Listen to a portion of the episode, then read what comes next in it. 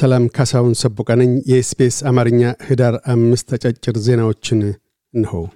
ዕድሜያቸው አስር ዓመት የሆኑ ኢትዮጵያውያን ሕፃናት ውስጥ ዘጠና percent ያህሉ አንድ አረፍተ ነገር አሳክተው ማንበብ እንደማይችሉ የዓለም ባንክ ፖሊሲ ገለጣ አስታወቀ። የባንኩ ገለጣ የተደመጠው በአዲስ አበባ ሂልተን ሆቴል ከ November 15 እስከ 16 እየተካሄደ ባለው የትምህርት መስክ ተኮር ሆርሻ ላይ ነው።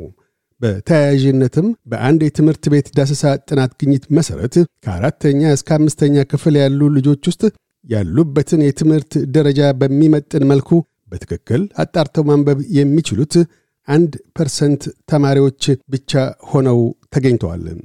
እስራኤል በጋዛ አልሺፋ ትልቁ ሆስፒታል ከምድር በታች የሐማስ የእዝ ጣቢያንና ቁሳቁሶችን አግኝቻለሁ ስትል አስታወቀች። ይሁንና ሐማስ ሐሰት ሲል አስተባብሏል። ይህ በእንዲህ እንዳለም የዓለም ጤና ድርጅት የእስራኤል አልሺፋ ሆስፒታል ጥቃት ስንዘራ ሙሉ በሙሉ ተቀባይነት የሌለው ነው ሲል ብርቱ ትችት ሰንዝሯል። የድርጅቱ ዋና ዳይሬክተር ዶክተር ቴድሮስ አድሃኖም ጄኔቫ ላይ በሰጡት ጋዜጣዊ መግለጫ ሆስፒታል የፍልሚያ ሜዳ አይደለም፣ ሆስፒታል ለወታደራዊ አገልግሎት ቢውሉ እንኳ ህሙማኑና ሠራተኞቹ የግድ ጥበቃ ሊደረግላቸው ይገባል ሲል ተናግረዋል።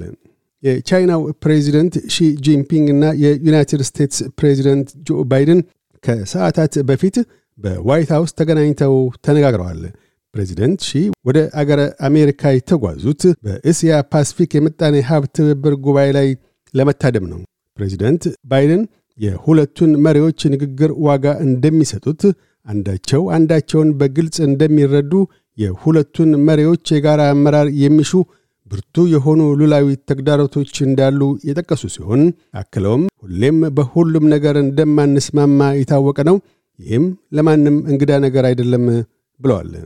ይህ በእንዲህ እንዳለም የአውስትራሊያ ጠቅላይ ሚኒስትር አንቶኒ አልቤኒዚ በእስያ ፓስፊክ የምጣኔ ሀብት ትብብር ጉባኤ ላይ ለመታደም ሳን ፍራንሲስኮ ገብተዋል። ከጠቅላይ ሚኒስትሩ ቀዳሚ አጀንዳዎች አንዱ ከማይክሮሶፍት ዋና ሥራ አስፈጻሚ ሳቲያ ናዲላ ጋር አውስትሬልያ አምስት ቢሊዮን ዶላርስ ወጪ በምታደርግበት cloud computing ስልጠናና የሳይበር ደህንነት አገልግሎቶች ላይ መወያየት ይሆናል።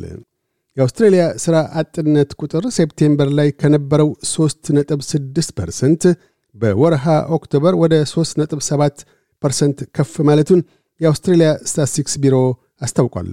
በወርሃ October ውስጥ 54900 አዲስ ሥራዎች የተፈጠሩ ሲሆን 17 ሺዎቹ የግማሽ ቀን ሥራዎች ናቸው።